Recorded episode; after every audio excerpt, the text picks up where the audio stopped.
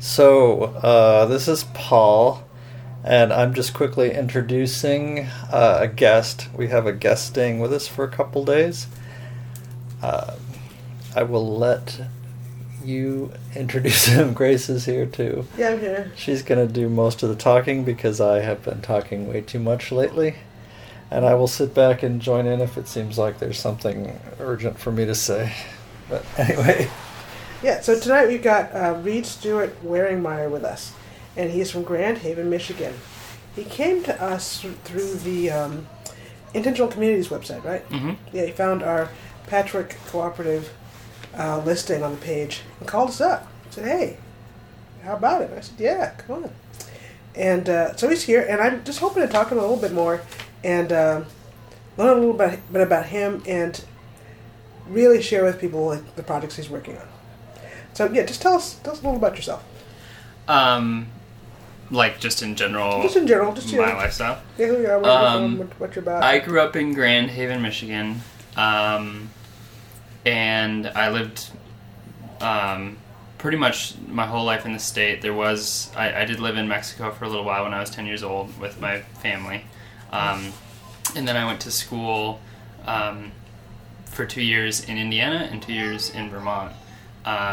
And I was studying education, more alternative theory, and what I kept doing was applying what I was learning to my life, and I was looking at how I was being educated, and I was looking at everything that I was studying about how we can educate. Right. And I was like, well, this is silly for me to continue to subject myself to, these... education methods that are kind of outdated and more conventional, when I could probably be doing my own thing, and maybe I can do it better. Maybe I can teach myself better. And so last year, August, I finished up, my summer job, and I packed up a backpack and I went hitchhiking. And I just kind of went wherever the wind took me, and that involved touring around most of the United States and all the way down to the bottom of Mexico. Wow. So it was an incredible learning experience. 3 months of that felt like 2 years of college. And I felt like I was, having deeper relationships with mentor figures, and delving deeper into concepts and meeting more people, having more experiences, more information than I was getting exposed to otherwise. And now everything that I've learned is sort of coming together in my current project, which is called Gift Cycle. Well, we'll get to Gift Cycle in just a bit, but tell me a little bit, tell me a lesson that you learned in that journey. A lesson that I learned on that journey, which I actually learned the first week, was to go ahead and accept gifts when they're offered to you. I started out hitchhiking with an attitude of, I was going to accept rides, but if people wanted to give me money or take me out, to dinner or something like that, I would say no, thank you. And that was only because the person who had introduced me to hitchhiking, that's something that she did, mostly out of an independence thing. And this one guy who wanted to take me out to a Chinese buffet for lunch explained to me when I, turned him down that it might not be about me all the time, and that accepting a gift might actually be, in a way, giving a gift. Giving someone else the opportunity to give is actually a gift in and of itself. And so that's been something that I've played with the entire time I've been traveling. Yeah. When to accept things, when to say, actually, I don't do that. No, thank you, Nice. Tell us a little bit about, you said you're visiting intentional communities throughout the state. Tell us a little bit about that journey. Well, when I started Gift Cycle,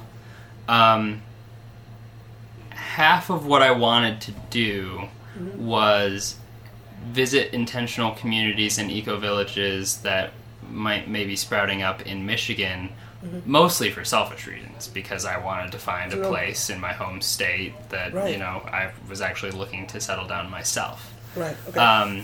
The project itself started taking off and kind of doing its own thing, mm-hmm. and so I haven't actually visited as many intentional communities or communities that you could refer to as eco-villages as I originally thought I might. Mm-hmm. But what I have experienced is all sorts of different towns and cities all over the state, and all sorts of interesting people and places. Mm-hmm. And I've certainly got a grasp of what some of the different struggles that these places are facing, which has been really interesting. Because it's easy to think it's all the same, and it's the same story.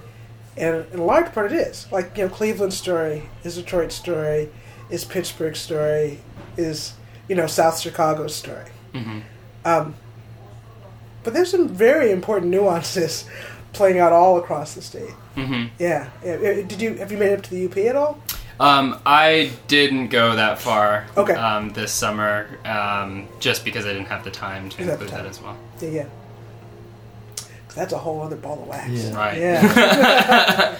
It's another world up there. A whole other ball of wax. So tell us about Gift Cycle. Tell us the... Gift Cycle... I started Gift Cycle as kind of the result of a moneyless lifestyle that I had been practicing and easing myself into on the mm-hmm. hitchhiking adventure. Yeah.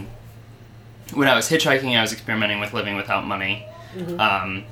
And as well as that went, as much as I could feed myself out of, you know, dumpster-dived food, and have enough supplies and gear to be able to camp when I needed to, and to meet people and to become friends quick enough in order to have places to stay and things that I needed, mm-hmm.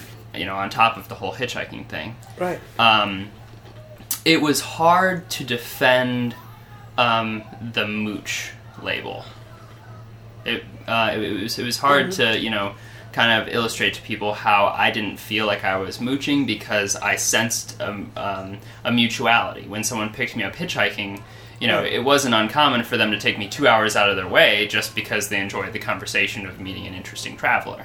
Right. And if you asked them, they would probably say, no, I would totally, you know, give this guy a ride again, no problem. Yeah, no problem. Whereas, you know, when I would be explaining to critics, they'd be like, well, you know, they gave you a ride and you gave them nothing in return.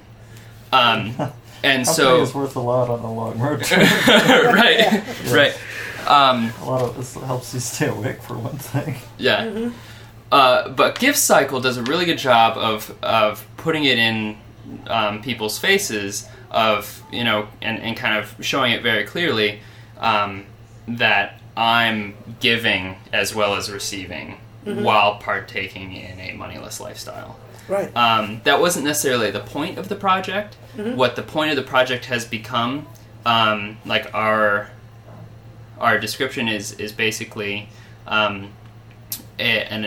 moneyless initiative to redirect otherwise landfill-bound food and supplies to people who will put it to use. Mm-hmm. And so it is basically my own... philosophy on possessions put into practice. Mm-hmm. You know, I feel that material possessions are here for us all to share and distribute and take care of. Mm-hmm. Take care of being that, you know, when we leave them, they're either going to go to the landfill or go back to the earth or be used again. Right. And so what Gift Cycle tries to do is it tries to take all those things that people are throwing away that are still useful and bring them back into circulation and putting them to use so that we can hopefully not make new things to replace the stuff that we're throwing away. Right. Yeah. So that's kind of the gist of what Gift Cycle is doing. Yeah. And I do it by bike. You do it by bike. So there's no money, no gas money, no overhead, no... It's literally a gift cycle. Right. Just carbs. Just carbs. Yeah, right. Carbs. The pun is good. The gift cycle pun is good. Yeah. It is. All right. Now show us what you got here. This is a show and tell. It's a This is audio. This is my current inventory. I have. Let me describe. He has a plastic tub. Yeah. Tote bag. A tote box. that you keep strapped to your bike or arrangement. Yeah, this tote occupies about half of the space in my trailer. Mm-hmm. Normally I've got my gear and the stuff that I find along the way. Mm-hmm. But if I make it into a big city and I spend a couple days, I'll leave my gear wherever I'm staying and I'll go fill up the trailer with stuff and then give it away. So just to give you kind of an idea of what I've got, most of this stuff is rescued from the dumpster. Some of it is also donated to the project by people who have more than they need and would otherwise throw it away or just let it sit and rot in their garage. Mm-hmm. I have what looks like a whole, 4 pounds of green salsa. I do have another bag of food. Oh, and it's actually here across the room. So I've got a bag of food. Right now it's mostly dry mix and stuff like that. When I dumpster dive, I'm often pulling, everything from bell peppers and apples that look good enough that I would have bought them off the shelf. Right. When it's colder, I find a packet of bacon that half an hour before I got there would have been sold for full price on the shelf. Yeah. And what happens is there's a sell-by date, and as soon as it's past the sell-by date, then it's illegal for the store to sell it. Okay. It's perfectly legal for them to give it away and donate it, but it's easier, I guess, to throw it in the dumpster. Okay. And actually, for people who are listening to this who are like, whoa, dumpster having food? Isn't that weird?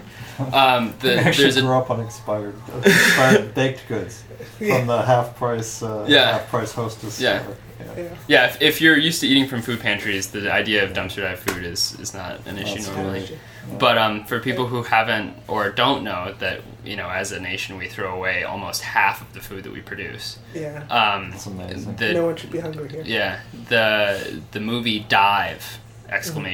Just came out, and it's a documentary about dumpster diving food in the United States. But going back to what I have in terms of stuff, I've got an antique basket, which looks to be a foraging basket or a gardening basket.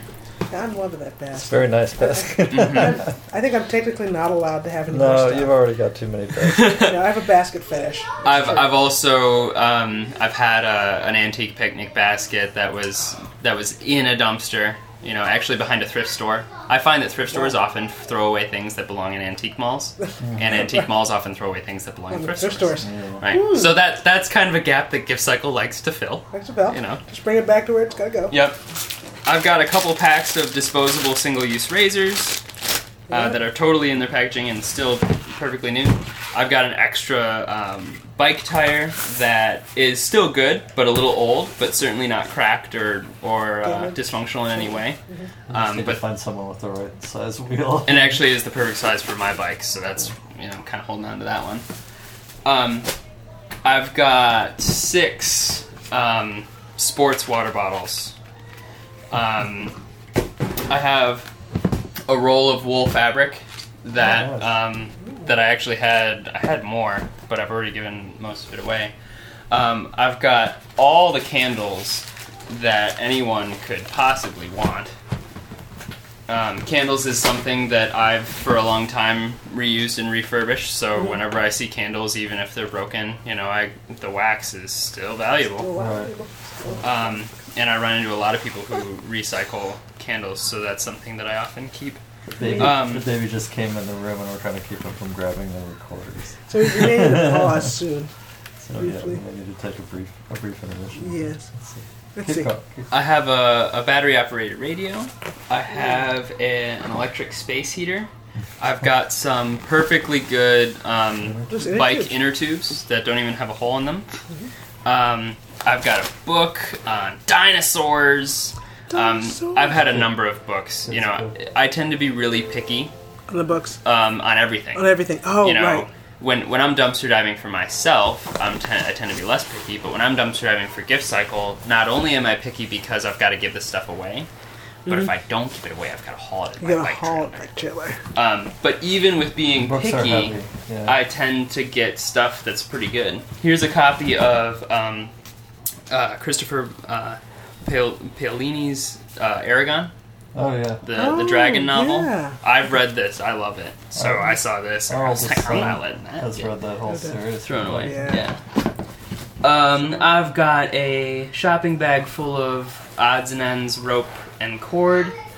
I have a little bag here that includes an emergency poncho, 2 pocket knives, 3 highlighters, an extra cord for your iPad or iPhone, a couple pairs of reading glasses, a deck of cards, a deck of bicycle cards, like with both jokers. Still, that was in a thrift store dumpster. Yeah. I don't know why they couldn't sell that. Yeah, people don't play card games like they used to. I think. Yes. Yeah, but that's you know, that's kind of an idea of what I've got. Mm-hmm. Now, what's this? What's the leather thing? What's that? This is a roll of boot leather. This was donated. Wow, I guess so. Yeah, but I mean, there's still plenty here. Yeah, cool. Get out. You had a leather crafting project, and I actually do. Yeah. One of the things that Gift Cycle does besides distribute food and goods. I have a couple services that I offer. When I feel they can be used. One is I can fix other people's bikes because I fix my own bike and I maintain the trailer. Mm-hmm. And so I often will adjust people's brakes and put some lubricant on their chain or whatnot. Right. I can't do major things, but I can get the bike rideable again. Yeah. I also sharpen knives. I have a couple knife sharpening tools, and so that's actually what I need the leather for, is I'm going to make a little case to have my steel and sharpening stone and whatnot. Mm-hmm. Actually, Ace Hardware did not do such a great job with our knives last time. Yeah. We haven't bought a good sharpener. Look. We did a knife sharpener, actually. And what's that shiny box? Oh, this is a box of really fancy tea. Oh, get out. Yeah, premium blend, not available in stores. Wu-Yi-Tea. I'll take a look at that, Dad. Yeah. Wu-Yi-Tea. Totally still in its packaging. Never been opened. Found its way into a dumpster and into the Gift Cycle. Yeah. It's Chinese. It's from... I can barely read it. It's so shiny. Zhejiang Camel Trans World Company Limited. In Hangzhou, Zhejiang, China. Cool. Nice. Yeah, it seems like pretty fancy. Fancy stuff. Pretty fancy tea. And then is that a hat? This is a hat. This is one of 6 sun hats. Mm-hmm. This one, I don't know. This one, unfortunately, might have to return to the dumpster. Oh, yeah? That's a fate that, that ends up following a few items of Gift Cycles. It doesn't have any... Yeah. Let's see. And then... Yeah. Oh, is that like a weeder? Oh, yeah. Yeah, actually, I was thinking about this for you. Or since you're in the, local gardening circle. That was on the side of the road on the way into Saginaw. Oh, it's one of those two-pronged things for digging up weeds. Yeah. Yeah. It's interesting. When I was hitchhiking, it was much easier to stop and grab stuff off the side of the road. Riding the bike... actually turning around and riding that 50 feet back to go pick up something or even look at something. I see cell phones, I see all sorts of things that are just, and then you're 50 feet away by the time you realize what it is you just saw. But that one I rode back for. Yeah, no, this is a nice thing. I like these. Lovely. And wow. So it's remarkable what we throw away. Yeah. Oh yeah. I explain to people what I'm doing, and often I get, wow, it is remarkable what people throw away. And I feel like most people are aware that as a country, we throw a hell of a lot away. A lot away. But I'm not sure if people really realize the type of things that we're throwing away in the dumpster. I think the food thing is something that is getting louder. Yeah. More people are starting to realize how much we're wasting. Supermarkets in the United States alone send 30% of their food to the dumpster. Wow. From farm to belly in this country, we waste over 40% of our food. Wow. We really... and that's an old terrifying number, too. Yeah, it's an old number. We really strive to not lose any food. We have gotten good at like we roast a chicken, we make broth from the carcass, we pick off the meat, you know, we cook the, in the winter, we cook the bones in the slow cooker until they actually just turn soft and dissolve, you know. Right. Really? Wow. We get all the calcium out of it in the broth. But, you know, every once, especially when we have, if you eat seasonally, that's recording. That's recording, yeah. You eat seasonally. Come on, go keep your brothers occupied. Let's keep those doors closed, okay? Yep. If you eat seasonally, then things come into season, like for the farmer's market, and you get a bumper crop of peaches. And we have collectively forgotten how to freeze and can and put up our own food, which used to be just a basic survival skill. You know? And we try to do some of that, but we don't can as much as we should. You know, we have, even though we have storage space for canned food. We do, we really do. And but so that a lot of that stuff comes into season, you can't eat it all, it gets wasted. Can't process it all. Food occasionally. Well, no, and I frequently come into where I just can't process it all fast enough. Can't process a haul from the farmer's market fast enough. This is my father has a thing, a story that his guru talks about how the invention of the freezer. Sam? We're going to pause for a moment. Pause just for a moment. They don't have to be in sync. What was I? I was saying something. The freezer. Oh, the freezer. The invention of the freezer was like the nail in the coffin of American communities.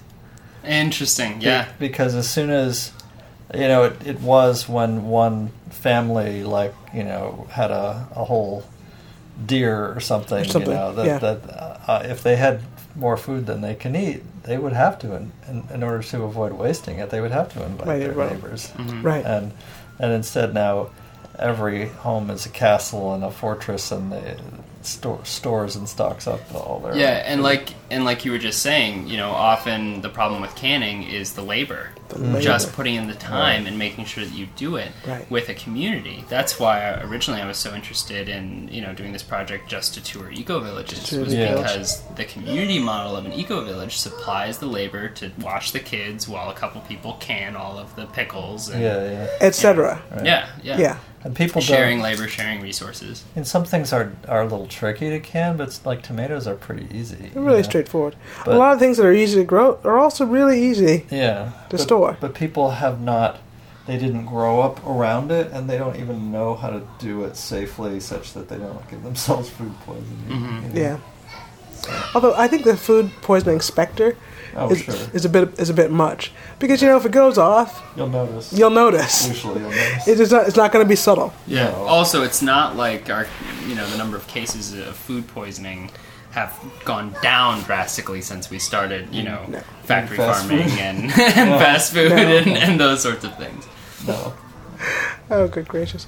No, this reminds me of an art exhibit I saw in college, which was easily, I think, it was the most powerful art exhibit I've ever seen, and I'm really kind of a how would you describe it? You're an art skeptic. I'm an art skeptic. I'm just kind of, you know, I'm really all about the food and the water, a place to sleep, you know, basics. I'm into the basics. You're not into anything abstract. No, I'm not very abstract. Or modern as far as art goes. No. Or symbolic or performance based or whatever.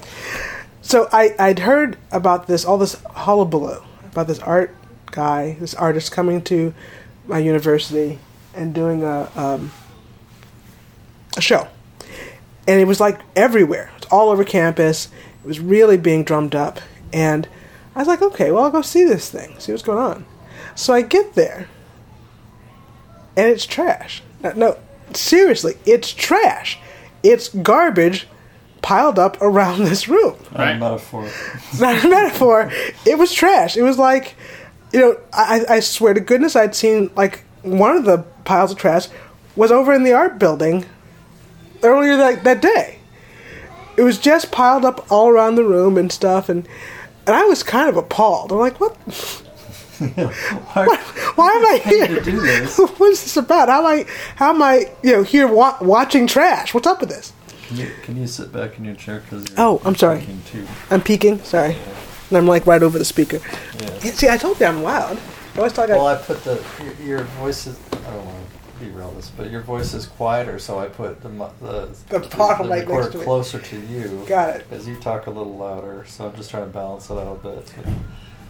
Go ahead. But so here I am, and they didn't feed you yet. They hadn't put the food out yet, so I figured. Of course. Right. So I figured, otherwise, you might not stick around to look at the trash. Exactly. So the guy gave a presentation, and he had like lots of slides and more trash, more photographs of trash, and but what he said blew my mind and has allowed me to appreciate art ever since. But that his goal was to show us the things we throw away. Yeah. Because we throw away a lot more than trash. Yeah. And it's important to look at it and understand it. That not everything is made to be thrown away. Yeah. And probably nothing is here to be thrown away. Right. And I was like, oh. And he wants us to think about that. Okay, all right. One of Gift Cycle's things is that you can't not throw something away. Oh, yeah. Because, you know, we're here and we're all on Earth, and whether it's, you know, whether we're going to continue to use it for another 10 years before we throw it away, or whether we throw it away right now, right. At some point, the Earth is going to have to process it, right. You know, and so if we have a plastic bag and we use the crap out of it, right. And then throw it away, it's probably still going to end up in the giant pile of plastic in the ocean. Right. And that giant pile of plastic isn't getting any smaller. Right. You know? And so, you know, Gift Cycle's whole mission is to contribute as much as we can to not making new stuff. Making new stuff. Right. Because there's a lot of stuff out here. It's mm-hmm. not... It's not... To me, it's not so much just a matter of making stuff. It's that everything that we buy now, and we've decided the things that are necessities, you go to the thrift store, you're trying to be responsible. You're trying to use less things. Let's say you're starting a new household. You know, you're a college student or something just starting out. Okay, so you don't want to buy a lot of things because that's wasteful. So you go to your thrift stores and whatnot to try and buy pots and pans for your kitchen, and glasses, and this and that, and your cooking tools and whatnot. But what you discover is that for the last 20 years and longer, stuff hasn't been made to last anymore. Right. It hasn't been made to be handed down. Right. It's been made to throw away. And like, so the pots and pans that you buy, you know, maybe your parents or your grandparents are still using them. Pots they got in the 50s. Cast iron frying pans? Yes. A fairly common dumpster item. Really? Behind thrift stores. That's a crime. We have a collection of them. And I resurface them when they need it, mm-hmm. Learned how to do that. But typically, like Teflon-coated aluminum pans. Oh, yeah. That stuff is trash. It's like made is trash. They barely... At least the factory is trash. Yeah. They're fortunate if the coating lasts even a year, even with care. You know, right. They just... so. And that's what I find, which is part of why the moneyless component is there. Because I find that money ends up driving this mentality of making a product not to serve a purpose, mm-hmm. but making a product to be sold. Right. You know, and so if you go and you buy a $5 radio from... you know, Walmart, you buy it, and bam, that radio has served its purpose. Right. As far as it was created to serve. Was to make that sale. Right. Whereas if you go to Antique Mall and you find a radio, yeah, you're, you know, pretty well secure in thinking that radio is going to continue to work for a pretty long time, because guess what? It was made to work for a really long time. It's made to broadcast and receive broadcasts. One of my friends was showing pictures of his electric drill, mm-hmm. which was made in 1960. Yeah. Which is, it's all stainless steel and basically has a very simple motor, and all the parts, including the brushings and everything for the motor, bushings, are replaceable, and you can still find them. And so, you know, that thing was really built to last and to repair. Mm-hmm. And there are things like that, like very high-end audio equipment, you know, tube audio equipment and things like that, it's made to repair and upgrade. Mm-hmm. And defense, the Gift Cycle Trek 400. Yeah. You know, I mean, right now, that bike is already a hodgepodge of parts that work. That's true, bike. You know, anything goes wrong on that, and I can pretty well swap it out for...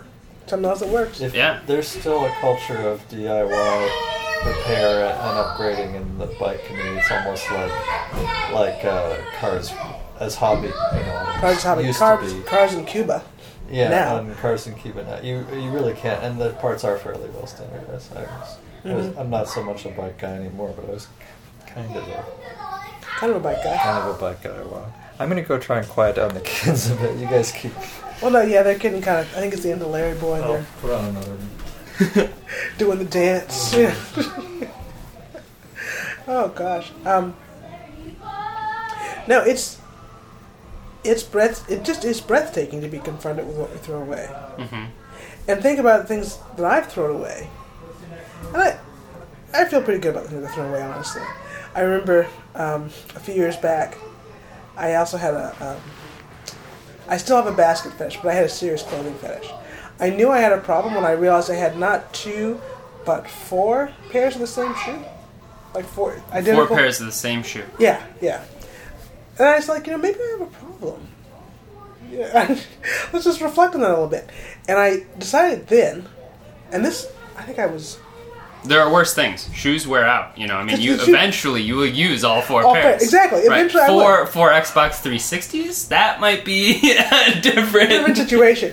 But I think what got me was I didn't realize I had 4 pair.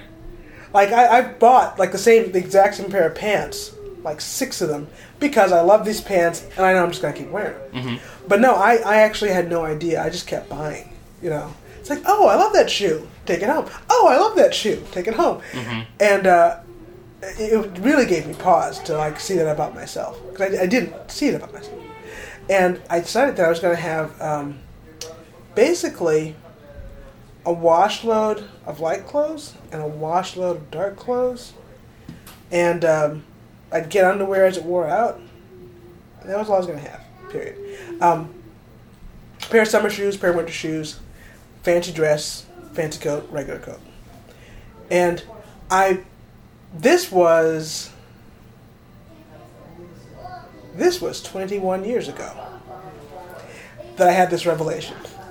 And I'm almost there.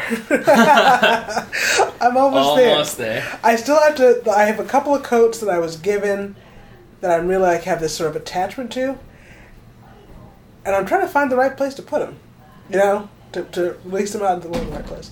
And then I've also got, I still have the shoes, like my wedding shoes. And I don't wear those. I don't go anywhere with those. But everything else, I've found someone to give it to, someone to pass it on to, and the big bolus. So mind you, I did most of the work in the first week, honestly. And then the rest of this has been sort of this whittling, etc. process. And, that first week, I took everything I owned, every single thing that I owned to wear, to a thrift shop and said, look, I've got 8 bags of clothes here. 8 bags of clothes, shoes, and so on. You take this, and I'd like to get 2 bags of clothes and shoes back. What do you say? And she looked at me kind of funny and said, that seems like a fair deal. Like I said, I think we're going to make out of that. So yeah. Yeah, my stuff was nice, honestly. It was good stuff. So... it's been a process ever since of this sort of winnowing away. But not just winnowing away, not just throwing it out, but finding somewhere for it to go. Uh-huh. Like the coat my mom gave me that I never really liked. Yeah. But she gave it to me and she was beaming and so happy to give it to me. I welcomed it. I really appreciate it.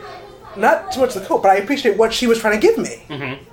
Which is an expression of love and affection and an expression of what she thought of me. This beautiful thing reminds me of you. Mm-hmm. And I want you to have it. It's hard for me to just let go of that. I have to find, the right place for that to go. Right. It's not something to throw out or put on the curb just because of what... The possessions, the gifts that don't have any other purpose other than to don't lose them. Don't lose if them. Your girlfriend gives you a heart-shaped rock... Right. God forbid you lose it. The heart-shaped rock. No. And so, really, it's more of a chore not to lose it than anything else. Or a wedding ring. Or a wedding ring. Something like exactly. That. Well, it's funny because we don't wear our wedding bands. No. I think I know where mine is, but it's like this. It's this thing. It's this constant thing. Right? Mm-hmm. Right. I'm always slightly embarrassed that we don't wear our wedding bands like with other married couples, right? Mm-hmm. Been into jewelry. But yeah, I'm not into jewelry, really. I don't like having, you know. Mm-hmm. But the, but yeah, so do I give that away? Also, our wedding bands cost $6 each or something like that. I think it was $10 total. They were little, just plain silver rings. Yeah. Very, very simple, plain silver rings. $10 for the pair. Yeah. Oh. The Gift Cycle trailer has a bumper sticker on the side of it mm-hmm. that says, "The best things in life aren't things." Aren't things. Which is interesting, considering that, you know, what I'm dedicating my life to right now is things. Things. Spreading things around. But it's an important reminder, you know, material possessions, they're materials. And when we die, they're going to, you know, keep hanging around. Just like our body, you know, is going to go back to the earth, so are all the material things. Just go back and do something. Mm-hmm. Lord knows what. Well, no, but what I think is interesting is how much things can convey. There was a lot conveyed in this gift from my mother, and it was from my mother and my father, from the both of them. So it's interesting. And then like the rainbow jacket, I feel like is a part of my identity, in a way. And it's hard for me to kind of let go of part of my identity. I mean, I think people kept stopping me and saying, "Hey, I know you. You're the rainbow jacket lady." Oh yeah, that is me, isn't it? So yeah. One of the things when I think the epitome of my detachment to material possessions over the course of my hitchhiking experience was when I went from Washington State back to Michigan. Mm-hmm. It took me 13 days, and I was hitchhiking, and I did not have a backpack. It was me and, you know, what I could fit in my pockets, and that's it. And it was interesting because I was like, all right, you know, I'm going to go with nothing and just be led moment to moment and totally walk by faith, and I won't ask for anything, you know, I'll only eat when food is offered to me. Yeah. Peace Pilgrim. Yeah. She was totally my role model for that portion of my trip. Nice. Yeah, I was thinking of Peace Pilgrim, mm-hmm. Yeah. And it was really hot. Hot enough that I didn't need a jacket, except the jacket I had was this leather jacket that my uncle made when he was 19 and then gave to me when I was 19. So I had this heirloom jacket. Mm-hmm. Right. That I, you know, if I was really going by, you know, what I was trying to put into practice, mm-hmm. You'd leave the jacket behind. I wouldn't have carried it. I would have left it behind. But I carried it, you know. Right. And so, you know, I admit, material possessions are important. And, you know, when you get connected and when you form a relationship with something, you know, it forms a relationship with you. Right. And that's how I like to look at material possessions. Not so much in terms of ownership, but in terms of relationship. You know? Like, what relationship do you have with that $5 plastic radio that you bought at Walmart? You know? Just curious, Yeah.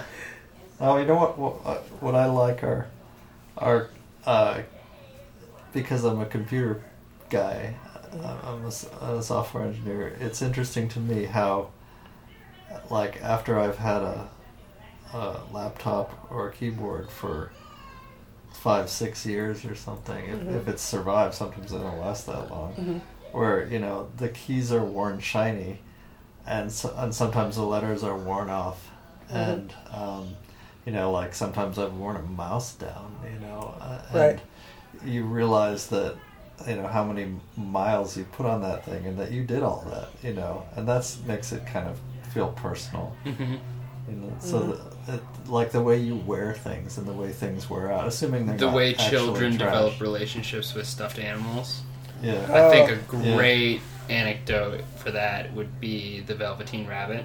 The way mm-hmm. they get chewed up, where it actually ends up becoming real at the end of the story. Yeah, mm-hmm. because of the relationship, because of the love that was put into it. Yeah, right. Yeah. Well, this is bringing up something for me I've been thinking about a lot recently. As we, you know, always trying to get rid of stuff and not accumulate stuff and use only what we need and not take any more. But the things that, or also as we think about, you know, selling off some things, right? Yeah. That it's to the point where the only possessions I have that are worth any money are possessions I have, not for love of the possession per se, but as a steward.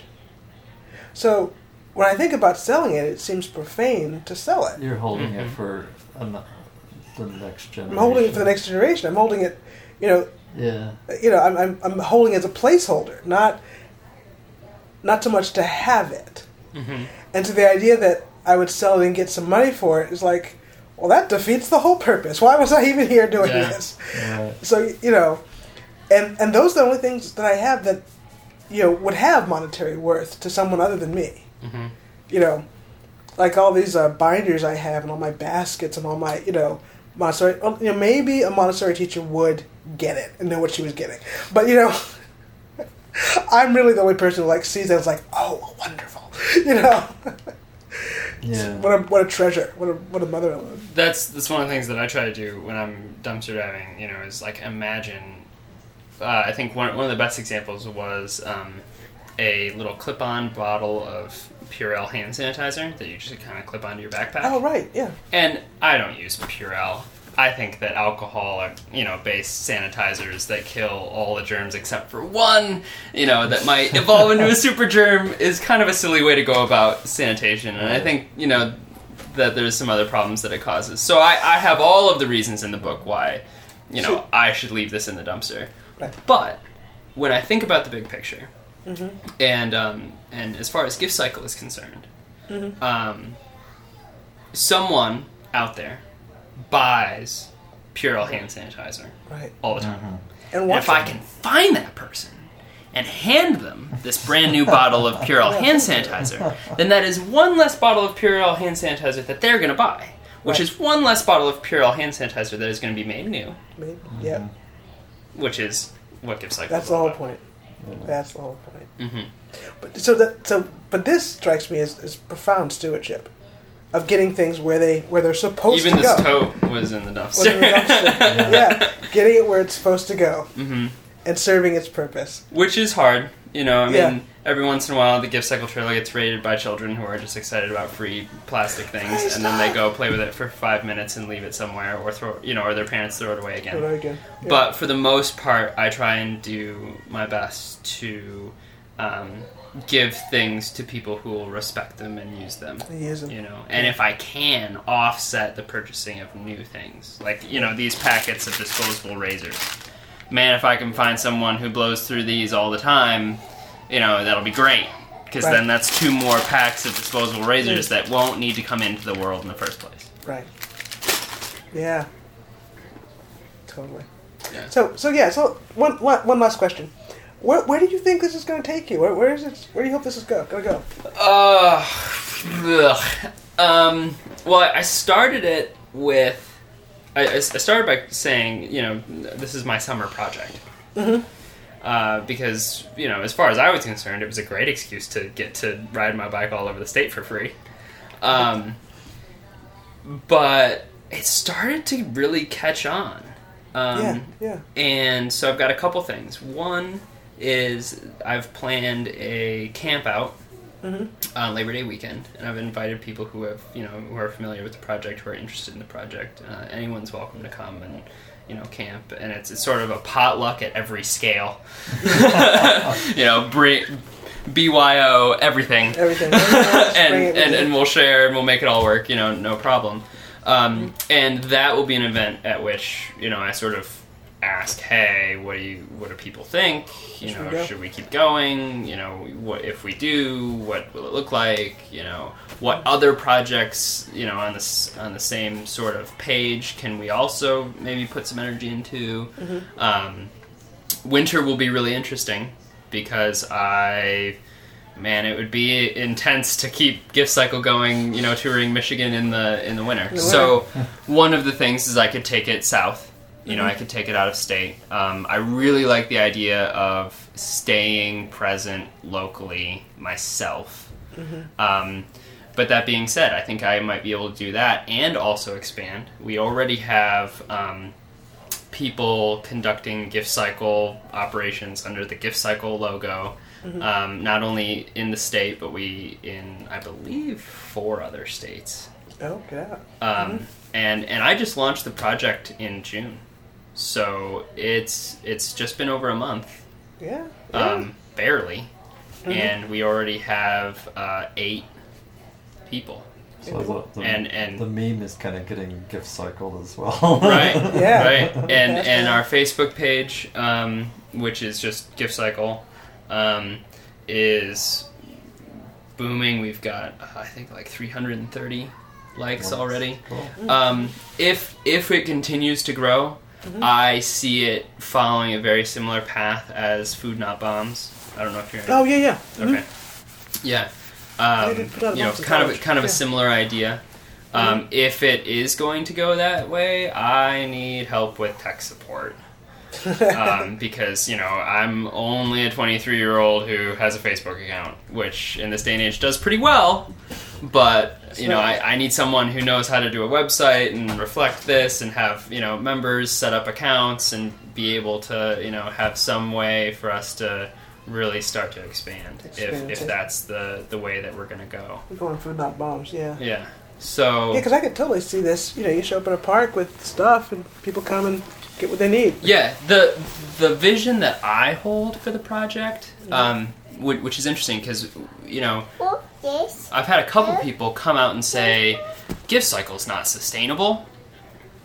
Even though I would totally argue that as far as my impact goes, being, someone who lives without money and doesn't buy any resources but lives off of what I find in the dumpster, mm-hmm. My carbon footprint's pretty darn good. But I would agree, it's not sustainable. Mm-hmm. But we are transitionary. Right now, Gift Cycle involves dumpster diving and rescuing supplies from, a destiny in the landfill. Right. And in the future, one of Gift Cycle's grandest wishes would be to show up to the dumpsters and have them all be empty. Empty. Which you'd think, oh, well, then Gift Cycle's out of business. But no, Gift Cycle would love to grow into a local mechanism for sharing. Mm-hmm. I mean, half of what I'm doing already seems to be people saying, here, I've got this really great thing that I totally have no use for, but I can't stand to throw it away. Right. And so I'll take it and I'll give it away. And, mm-hmm. And if you imagine what life used to be like, back in medieval times or when we had little villages, mm-hmm. Some traveler would show up in town with a trailer full of trinkets mm-hmm. and all sorts of stories. Right. And everyone would be excited to go see what, what wares this person had in their trailer. And the cool thing about Gift Cycle is everything is free.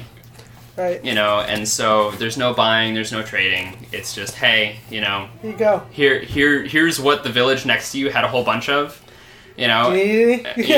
Do you need 12 jars of tomato sauce? Because they had way too many. And then who knows? Maybe this village has a surplus of something else, and then we can load up with that and keep going. That's actually where the how the project got conceived.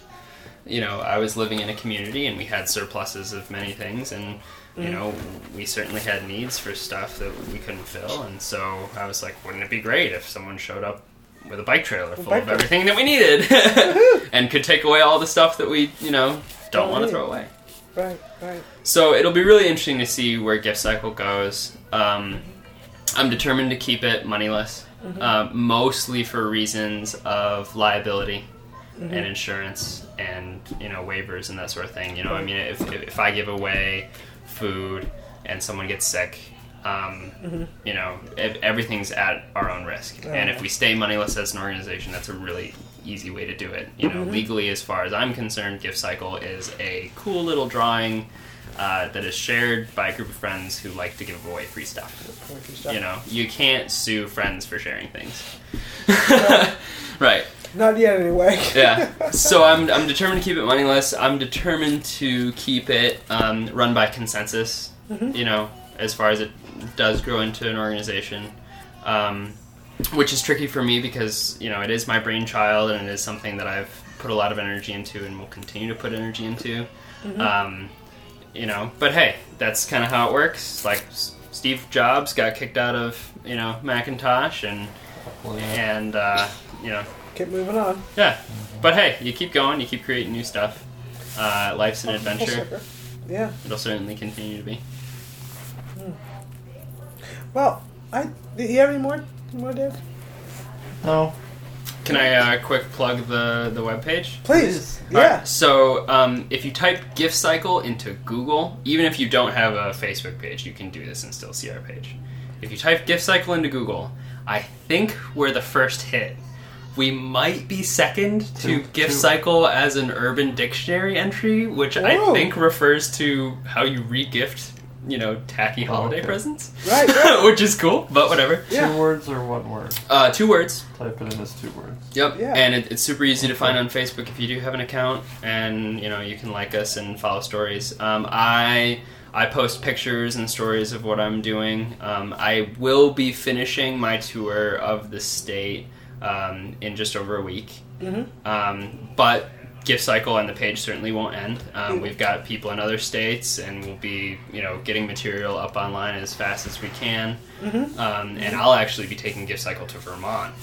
In August. So that'll be really exciting. It sounds like a nice place to be in August. Yeah. Yeah. Yeah. That's beautiful. Well, thank you guys so much. Cool. Oh, thank you. Thank you. It's been a pleasure. Great. Till next time.